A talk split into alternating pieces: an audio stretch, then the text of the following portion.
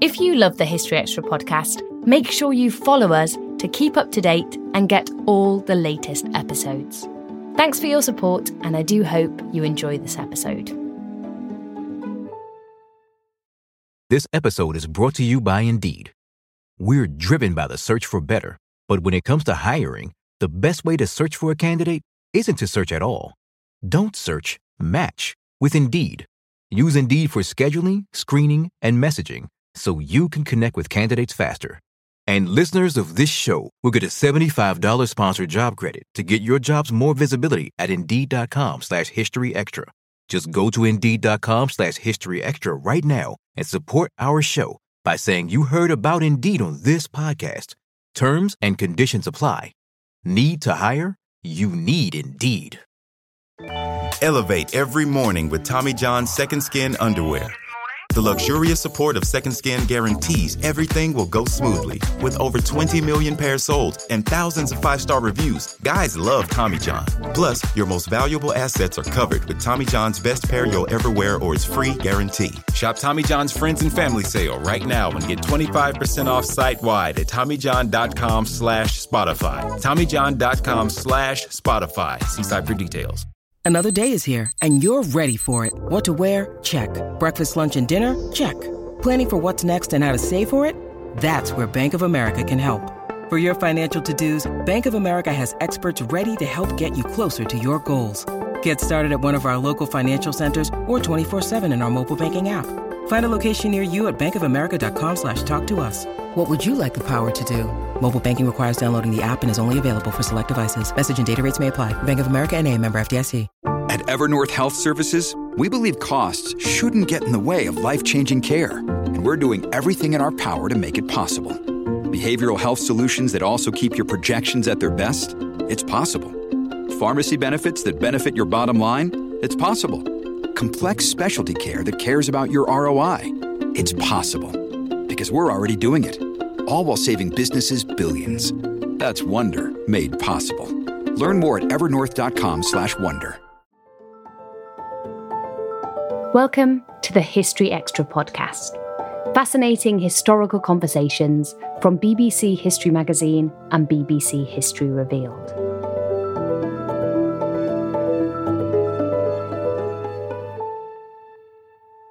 The past 50,000 years of human history are underpinned by climate.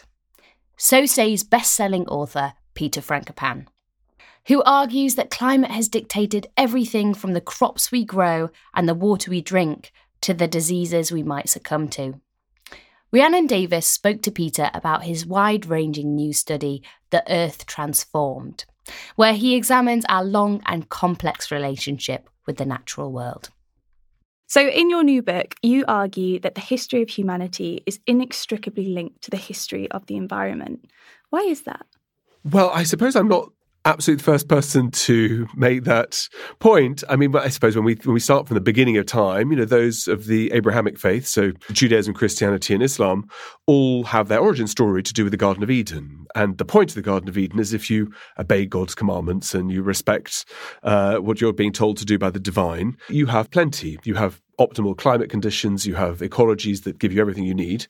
And then when you transgress, and you eat from the forbidden tree, you're punished by being kicked out of the Garden of Eden. And other global religions have not exactly the same story, but similar ideas that humanity's relationship with the natural environment is absolutely fundamental to conceiving how it is that our existence takes place and, and manifests itself. And so, to that extent, I guess the question is probably not, I'm not the first person to think about how the environment and ecologies and nature matter. I, I guess we're all acutely aware in the world we live in today that we're living in a time of profound and very rapid uh, ecological, environmental, and climatic change. And so we're much more sensitive, I think, to trying to understand what are the problems that are coming towards us, or in fact, what are the problems that are already here. And so trying to take the long view as a historian of thinking, well, how how have those changes happened in the past? Where have there been big moments of great ecological change, not just by human beings, but uh, across other animal life forms too and plant life forms. And so then starting at the beginning of time, the, the Big Bang, trying to think about how was it that our Earth has actually been formed. Uh, we historians, we know, we tend to spend most of our time thinking about written records, and so that that starts our existence as a species around about 5,000 BC when you start to find written records. Archaeologists obviously work on a longer time frame, but you know, if we think about human beings and humans as a discrete species as we are today, our, our existence on this Earth uh, from about, let's say, 50,000 BC, represents about 0.00001% of the Earth's existence. And for most of the Earth's existence, the climatic environmental envelopes wouldn't have supported our kind of life forms because of carbon dioxide in the environment and methane gases and so on. And so understanding, I think, what our relationship is, how how history and human history has been shaped by climate and the environment and ecologies, and equally how humanity has intervened, changed, remodeled, taken advantage of the opportunities, and created problems too,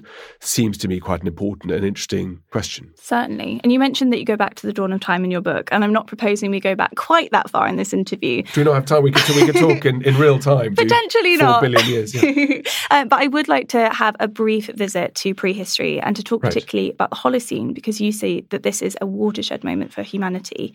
Why is that? Well, I mean, lot, lots depends on how one does. But like all historians are worried about periodization, and there are always dangers in picking a sort of start point because it always presupposes an end point. You know, we think about the early modern period, you know, or the Middle Ages or whatever, and the Holocene, I guess, is is no no different. But the period we're sort of talking about is the bit where humans start to uh, become more numerous, start to spread out across all the different continents, and start to find ways of mitigating against ecological stress.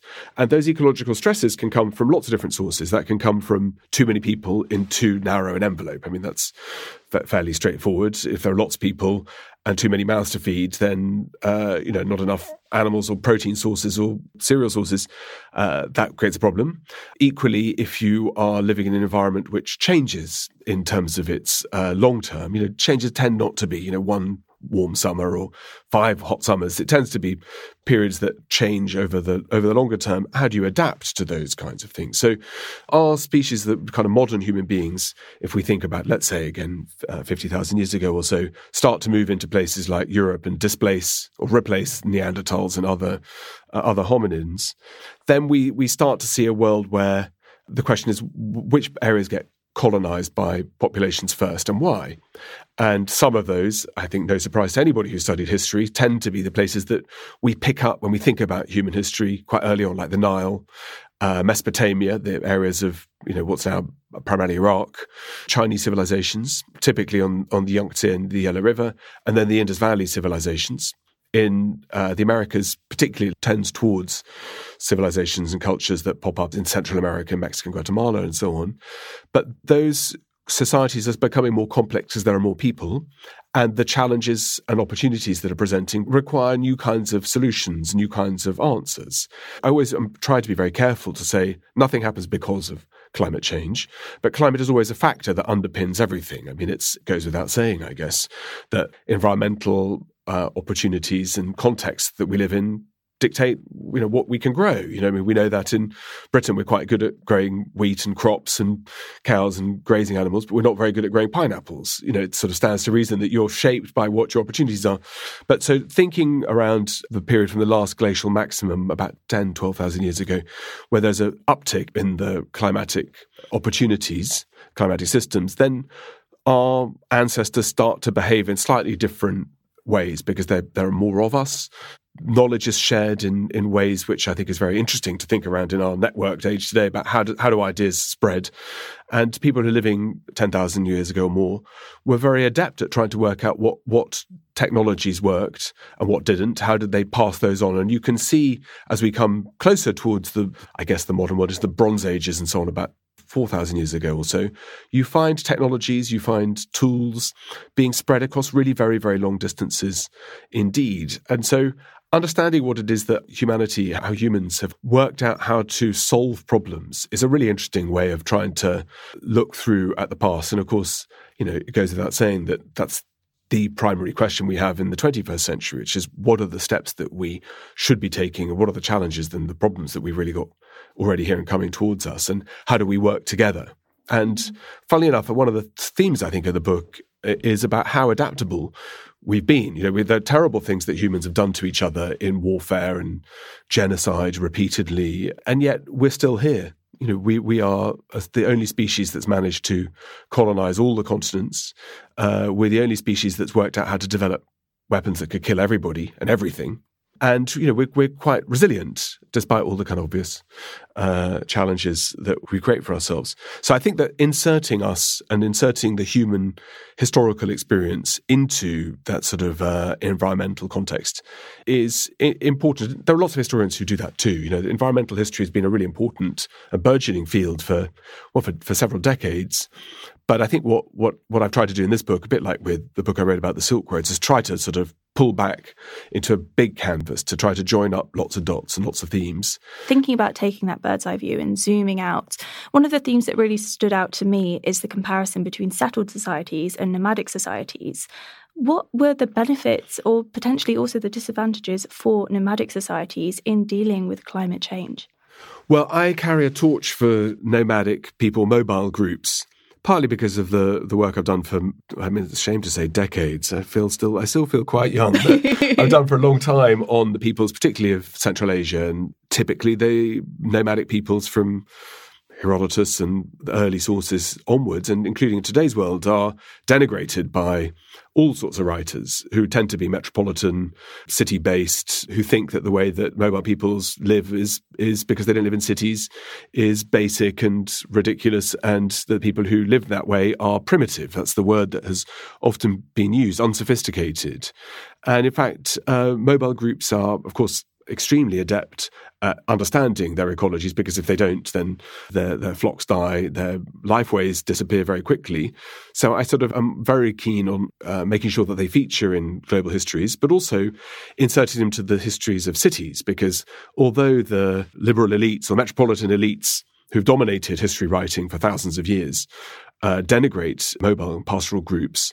Those of us who live in cities, as, as I do in Oxford, tend not to slaughter our own food, tend not to grow our own food, tend to be dependent entirely on finding other people to grow our textiles that we wear and uh, and the leathers that we use for our day to day equipment and so on. And nomadic peoples are the primary source of protein, the primary sources of dairy products, primary sources of wool, of textiles, of leather.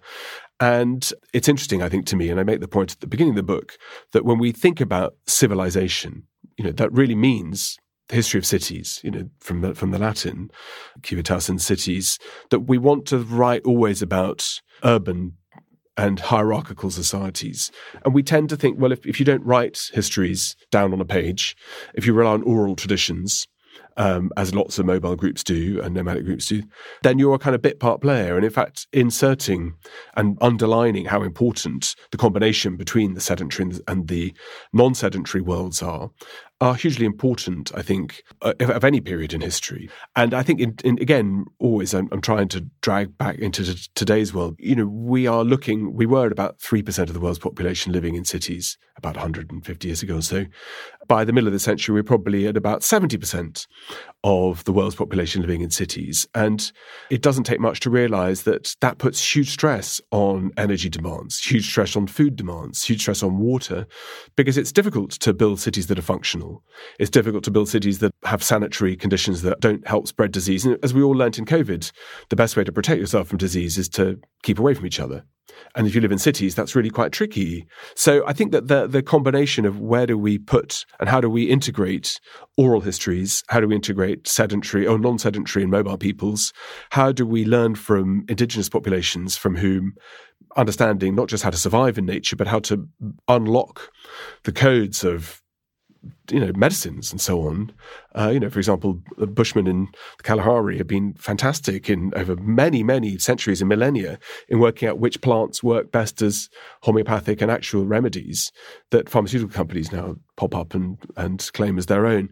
So I think I think trying to have a 360 degree look at history means being inclusive and that's inclusivity. It's not just, I mean, as you happen to ask about uh, nomadic peoples, but inclusivity about looking at other regions of the world that often slip out the door of, of big global histories or, or regional histories because there's so little attention paid to them. And in fact, there's so little work done on them, there's so little material.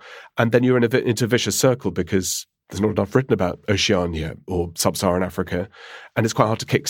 We don't always realise just how much our negative thoughts and experiences stick with us and weigh us down. You may find your brain constantly running through a highlight reel of bad moments. That comment your friend made last week that hurt your feelings that frustrating thing your mum does, or that silly thing you said in a meeting. Maybe it's time to get it all off your chest, whether it's a tiny annoyance or something much bigger. Talking about it can give you some relief and lead you to a potential solution. That's where therapy comes in. It's a safe space to share whatever's weighing you down and learn to process it so your internal highlight reel can focus on the good stuff. And BetterHelp offers affordable online therapy on a schedule that works for you. Connect with a licensed therapist by text, phone, or video call. Start the process in minutes and switch therapists anytime. Let it out with BetterHelp. Visit betterhelp.com slash historyextra today to get 10% off your first month. That's betterhelp, H-E-L-P dot com slash historyextra. This episode is brought to you by Indeed. We're driven by the search for better, but when it comes to hiring, the best way to search for a candidate isn't to search at all. Don't search match with Indeed. Use Indeed for scheduling, screening, and messaging so you can connect with candidates faster. And listeners of this show will get a $75 sponsored job credit to get your jobs more visibility at Indeed.com slash History Extra. Just go to Indeed.com slash History Extra right now and support our show by saying you heard about Indeed on this podcast. Terms and conditions apply. Need to hire? You need Indeed. Elevate every morning with Tommy John's Second Skin underwear. The luxurious support of Second Skin guarantees everything will go smoothly. With over 20 million pairs sold and thousands of five star reviews, guys love Tommy John. Plus, your most valuable assets are covered with Tommy John's best pair you'll ever wear or its free guarantee. Shop Tommy John's Friends and Family Sale right now and get 25% off site wide at TommyJohn.com slash Spotify. TommyJohn.com slash Spotify. See site for details start those. Definitely. And next in the conversation, I'd like to follow that thread of disease because, as you mm. mentioned, if you are tightly packed together in a city, mm. of course, you're more likely to succumb. How far back can we trace a link then between disease and pathogens and climate? That's a, it's a very good question. I mean, pathogens, they need a, a combination of sort of perfect storms to make them spread. Often pathogens are highly influenced by climatic changes. So, in the world of emerging infectious diseases, there are around about 600 emerging infectious diseases. Around 60, 65% of those are highly sensitive to changes in temperature. And um, in a warming world, most of those temperature changes they work against us. In a warming world, some work in the other direction. Uh, but climate on its own is not enough. You need to have vectors that distribute those diseases. And those vectors, or the, the, the, transporters of disease, can be, well, as we learned at, at, school, rats with the Black Death, although probably it's not just rats which carry the pathogen. Uh, it can be things like birds that scavenge on dead animals and, and, human corpses and then spread the disease. It can be also through airborne sources too. But it's not enough to just have one thing changing. You need to have a distribution of the way in which the, the diseases can move around. And then ideally, you have lots of people who live close by. So we find plague, for example, 4,000 years ago in the Trypillia cultures of what's now Ukraine and southern Russia, uh, where there's a sort of sudden population collapse. Uh, probably something to do with uh, the spread of plague. And so these things, they pop up from time to time. I mean, the most famous ones, of course, the Black Death, but also the plague in the 17th century, uh, the Justinianic plague in the in the 540s and onwards. And then, you know, things like Spanish flu and coronavirus that we've looked at too. If people connect with each other, they trade with each other, they exchange, they buy and sell things, they move around, they, they take things with them that aren't just good news. They don't just allow you to get your laptops cheaper than normal or your latest cell phone or whatever you order online arrives the next day. Those exchanges have a downside. And we, we learned that um, the last two or three years because of pandemics. And airlines don't just take you on holiday, they infect the world in whatever it was we now know, sort of 18, 24 hours. So I think that those kinds of things are, are important in our changing world. But in terms of how we think about global histories, uh, the spread of disease is, is the kind of one of the fundamental um, things that joins up regions and societies that goes back to as far as you can chart through not just the written records, but through uh, genetic stuff. And some some scholars like Monica Green and others have been, you know, done this incredible work in decoding the genetic materials of and the DNA of pathogens so that we can really start to see where things like smallpox appear for the first time. You know, that most of these diseases jump from animals into the human chain. And again, that, as it did with bats in Wuhan. And one of the products of living with domesticated animals, whether you eat them or you want them for company with like dogs, or you have commensals, animals like rats or mice that foxes that grab whatever's on the floor after you eat. Those kinds of harmonies are great when the times are good. But uh, a flick of the switch sends those to become lethal. And quite often, again, climate's never the only flicker and only switch, but usually climate is in, involved some way. And we see that again with these big plague outbreaks. Uh, we see it even with the Spanish flu in uh, in 1918, where although one of the issues was about um, malnutrition, you know, malnourishment, the perfect conditions for the spread of disease because of large numbers of people moving around the world to come and fight and trench warfare and so on, and terrible sanitary conditions. But it looks like that the climatic changes and shifts in the mid the second decade of the 20th century had some role to play in bringing those disease vectors back into play. This, in this case, through some form of avian flu that jumped across. Uh, and so, disease is a fundamental thing to understand, I think, within history, but also within ecology's environment and climate. And thinking about that flick of the switch in a different context, I didn't expect to read your book and come away with a deep fear of volcanoes, but I can say that I did. I did not realize how threatening they are to our way of life. Would you say that a volcanic eruption is potentially the biggest natural disaster we face in history, or is there something else that you would point to as even more catastrophic? In today's world, while we're sitting here recording, or when you're listening to this, uh, you know we might have someone sitting in Moscow or in Pyongyang who decides that the time has come to take matters into their own hands, and uh, I can promise you that that would be more devastating than uh, than a volcanic eruption. And in fact, you know, I grew up in the. I mean, I was born in in the early 1970s. I grew up in the 80s. I mean, I'm, Rhiannon, please don't tell me when, when you were born because it made me feel really old and grey. Uh, but you know, when I grew up in a world where I was convinced and knew, not I, my generation believed that we would all die in a nuclear catastrophe where warheads launched from the Soviet Union and the United States, whoever did it first, would obliterate all of us you know, for how precarious the world looks from the military side right now, it's probably not quite that bad. Uh, but it doesn't take much. But even a very small scale set of nuclear events where it doesn't involve every single missile being lit up in its silo can have a very dramatic impact on crops uh, and can cascade into deaths measuring into the tens of millions. So uh, we can we're more likely, I'd have thought, to be the architects of our own catastrophe as human beings than natural causes. But clearly, the kind of three big ones are meteor and asteroid impact and it's great that the the DART program seemed to be able to have some impact on celestial objects coming towards us. Uh, we're probably safe from one of those for the next hundred years, NASA say. Let's hope we get there. But that that's obviously one issue. Another one is is to do with uh, volcanic activity and mega eruptions are absolutely huge in their scale. I mean, even listeners will remember we had there was an eruption last year to a volcano in Tonga and these amazing images of a you know massive tsunami that mercifully didn't have too bad an impact compared to other recent tsunami events, although you know devastating in a South Pacific population, particularly Tonga itself.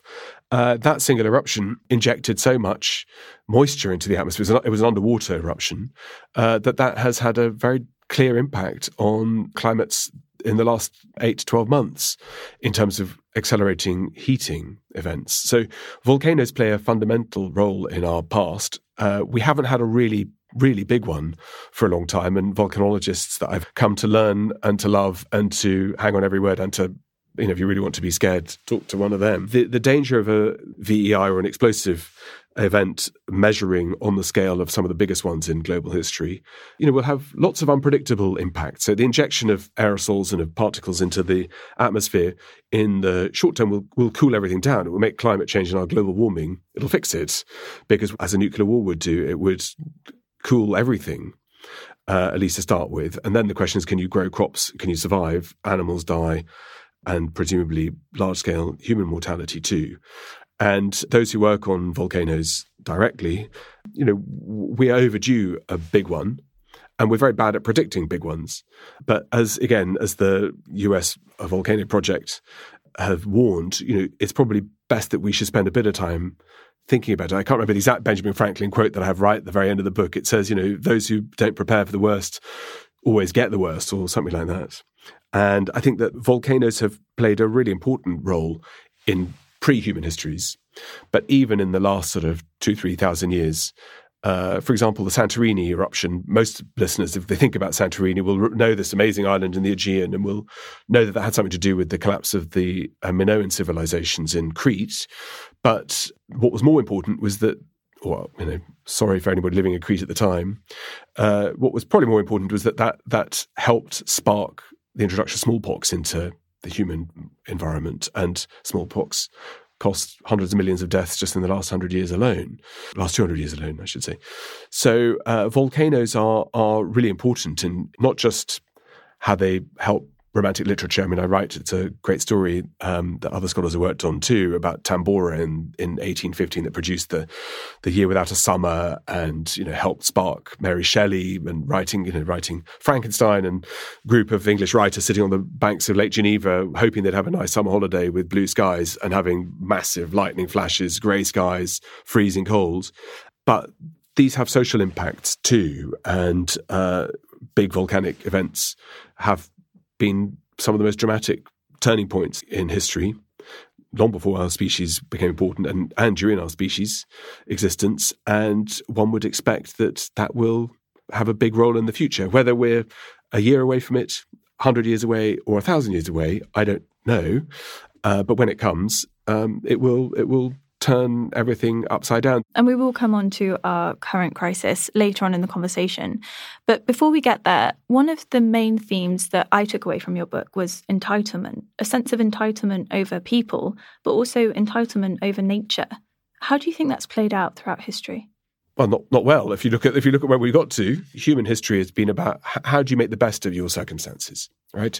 That's an existential and metaphysical question, but also how do you make the best of what you have in front of you? And you know, by and large, all of us and our you know going back tens of thousands, of tens of thousands of years, want to live in places that look nice, that are you know that are hospitable, that ideally don't have poisonous animals or dangerous plants around us, and that you know we want running water and you know nice sunsets and to admire the beauty of nature.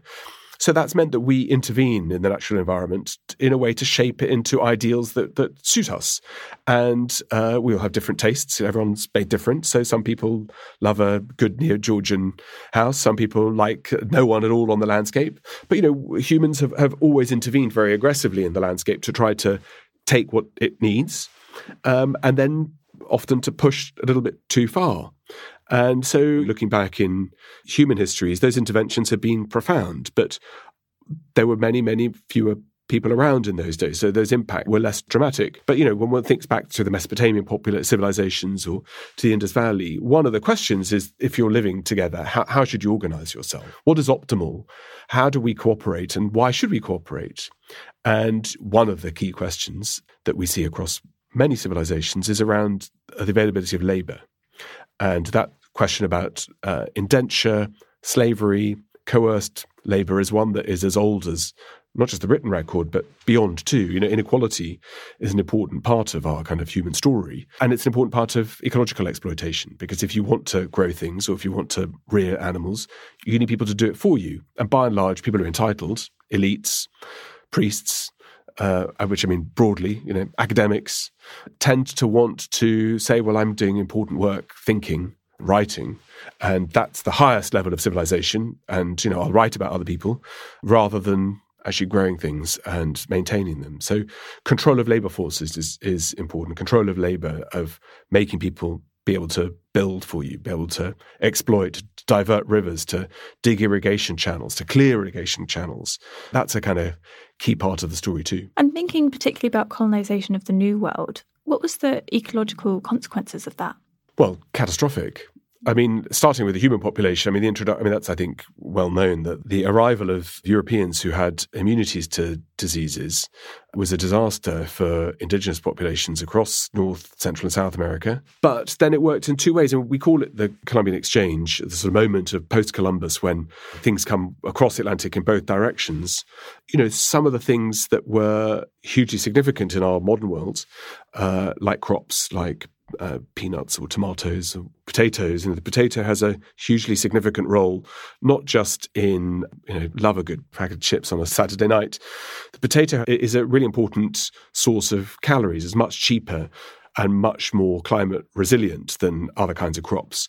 And uh, they're very smart economists working on how the potato, introduction potato, reduces conflict in Europe and above all in Asia, in China. The introduction of the potato means that you are able to feed yourself, so there's less to fight about, and so has a measurable impact on levels of confrontation. So the things that come out of the Americas are hugely rewarding for other parts of the world. And of course, sugar, cotton, all those kinds of things uh, that are grown and looked after by enslaved peoples uh, means that, again, that question of labor becomes a preeminent one. And, and here in Europe, we have a clearly a very dark, unpleasant history of um, transporting people in, you know, against their will across uh, the Atlantic to work in disgusting conditions for the benefit of producing crops at the cheapest possible value that could be brought back above all towards Europe. But that also helps enrich Asia too, because the, the newly rich Spanish, Portuguese, and then the Brits who get in on it, French and so on, uh, start to buy things from other parts of the world. So that redistribution of crops, of people, of capital changes everything ecologically. The introduction of horses uh, changes the lives of indigenous peoples because suddenly mobile groups like the Comanche and so on uh, have access to uh, horses that allow them to cover and colonize larger distances themselves. So it's not just European colonization; it triggers a whole set of chain reactions into other parts of the world too. And you know, I suppose the most important thing in colonized societies like Australia as well is that you see the total decimation of populations who are living there. But the ecological transformations are, are enormous because pigs and cows and horses not indigenous to the Americas then become a staple part of it. So, you know, most of the world's beef is now being reared in South America at the expense of the rainforest that's cut down to create beef patties that typically don't get consumed in South America, but get consumed elsewhere. So the remodeling of nature, of ecologies, of working out how do we do things as cheap as we can, because that's really what it comes down to is where where can you graze the most cows at the lowest possible price, and that probably has long term consequences that we should have been thinking about for a lot longer, rather than how do we exploit nature, how do we exploit other human beings, how do we just make sure that we get what we want. And so the transformation of the Americas ecologically from plant life to pathogens to humans to you know to animals, it's you know beyond seismic. I mean, it's epochal in its in its transformations. So, when do people first start thinking then what we're doing is having an effect on the world around us? Oh, I think as as long as you find recorded history, and I mean recorded history, I mean written sources. I mean, I think these kinds of discussions are are hugely significant in the Vedic texts of ancient India. I think they're hugely important in things like the rise of Buddhism, of you know what is our engagement with the natural world, and you know how we think of Buddhism today is you know Buddhism is very sensitive to the environment and ecologically very sensitive. In fact, uh, clearly Buddhist thought is not that way. It's that everything's an illusion and that everything dies, and so you shouldn't be thinking too much about saving and looking after. It's not about guardianship. It's it's about recognizing that everything is impermanent. But I think thinkers, scholars, uh, religious people have been thinking about the impact for as long as we can see. P- partly because you know, you can, you know, the common experience of floods and of droughts or lightning strikes or shortages have troubled our, uh, you know, those who've gone before us to work out why it's happened. You know, how do we predict bad weather conditions? And you know, most global religions have an important element in the idea of how to pray for better weather, or how to make that happen through offerings, for example, in Mesoamerican societies or sacrifices in, made in Mesopotamia. But even in Judaism, Christianity, Islam, there are very important stories about about how to win God's favor and how paradise will, you know, the second coming or the end of time, that this is what heaven is going to look like. It'll be a place that's where the rivers run with sweet water and there's, you know, unlimited amount of fruit that's in the perfect conditions and sweet and ready to eat. And so I think people have thought about that for a really very long time because we all know that there are consequences to uh, overstepping our ecological frontiers. And the risks to when that happens is a cascade of malnutrition, disease, social societal breakdowns, and descent into much less sophisticated units because people scatter. But I think as far as who's been thinking about it, it's it's a sort of common question around how do we engage with the natural world? What is the human imprint? And you know, the last I mean, we think again about the climate crisis today as being something that's caught caught us up in the last, you know, five ten years. But people have been deeply concerned about carbon dioxide emissions in the atmosphere for 200 years. The question is, why has no one done anything about it? So, in your position, then, having looked at this history on such a grand scale, for us in 2023, what do you think is the principal lesson we should take from the past in trying to forge a better future for ourselves?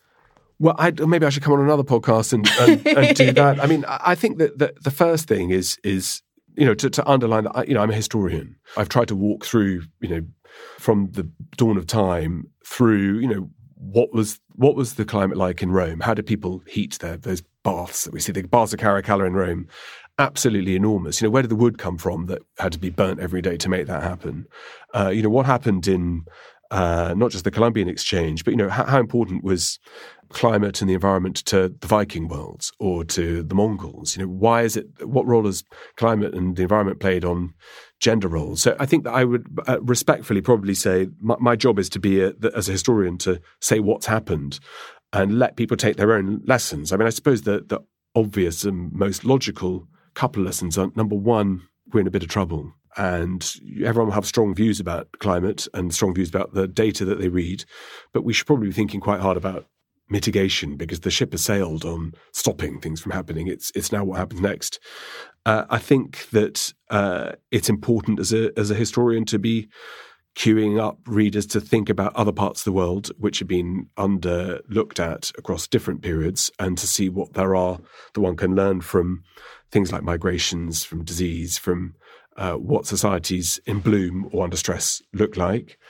Um, you know, but my, my sort of best thing that ever happened to me, which had, you know, I was very fortunate and blessed with Silk Roads, is that young people applying to university said that they'd read Silk Roads and now wanted to go and study whatever it would be. And that range goes from, you know, Iran in the 1970s through to, you know, Egypt in the 1200s. And I think historians shouldn't be necessarily trying to come up with policy solutions or maybe not in their books. They, you know, but uh, it's to be trying to spark a next generation of of scholars that might pick up on parts of what, what you're writing about. So I think everyone will, will take slightly different things from it. And the reason I'm slightly guarded is when I when I did when I wrote Silk Roads, I assumed people would ask me all the time about, you know, the rise of Islam or what happened in the 14th century with the Black Death or, you know, what was going on in the exchanges between the Americas and etc.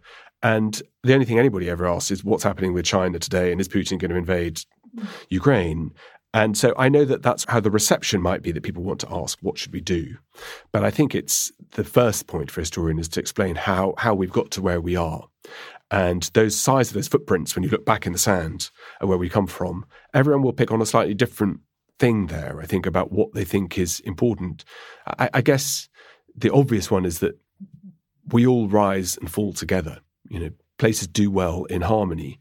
And when dislocation happens, it's never one pillar that fails and everything else goes on.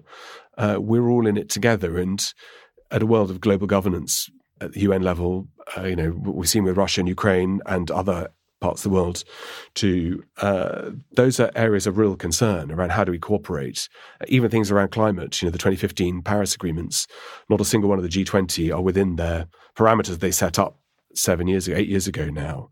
And our inability to cooperate is our single biggest Achilles heel.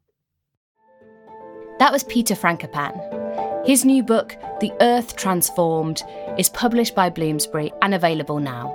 You can watch a video of this interview with Peter on our website at historyextra.com forward slash video.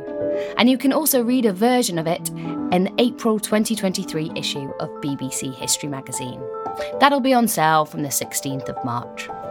Thanks for listening to the History Extra podcast. This podcast was produced by Sam Leal Green.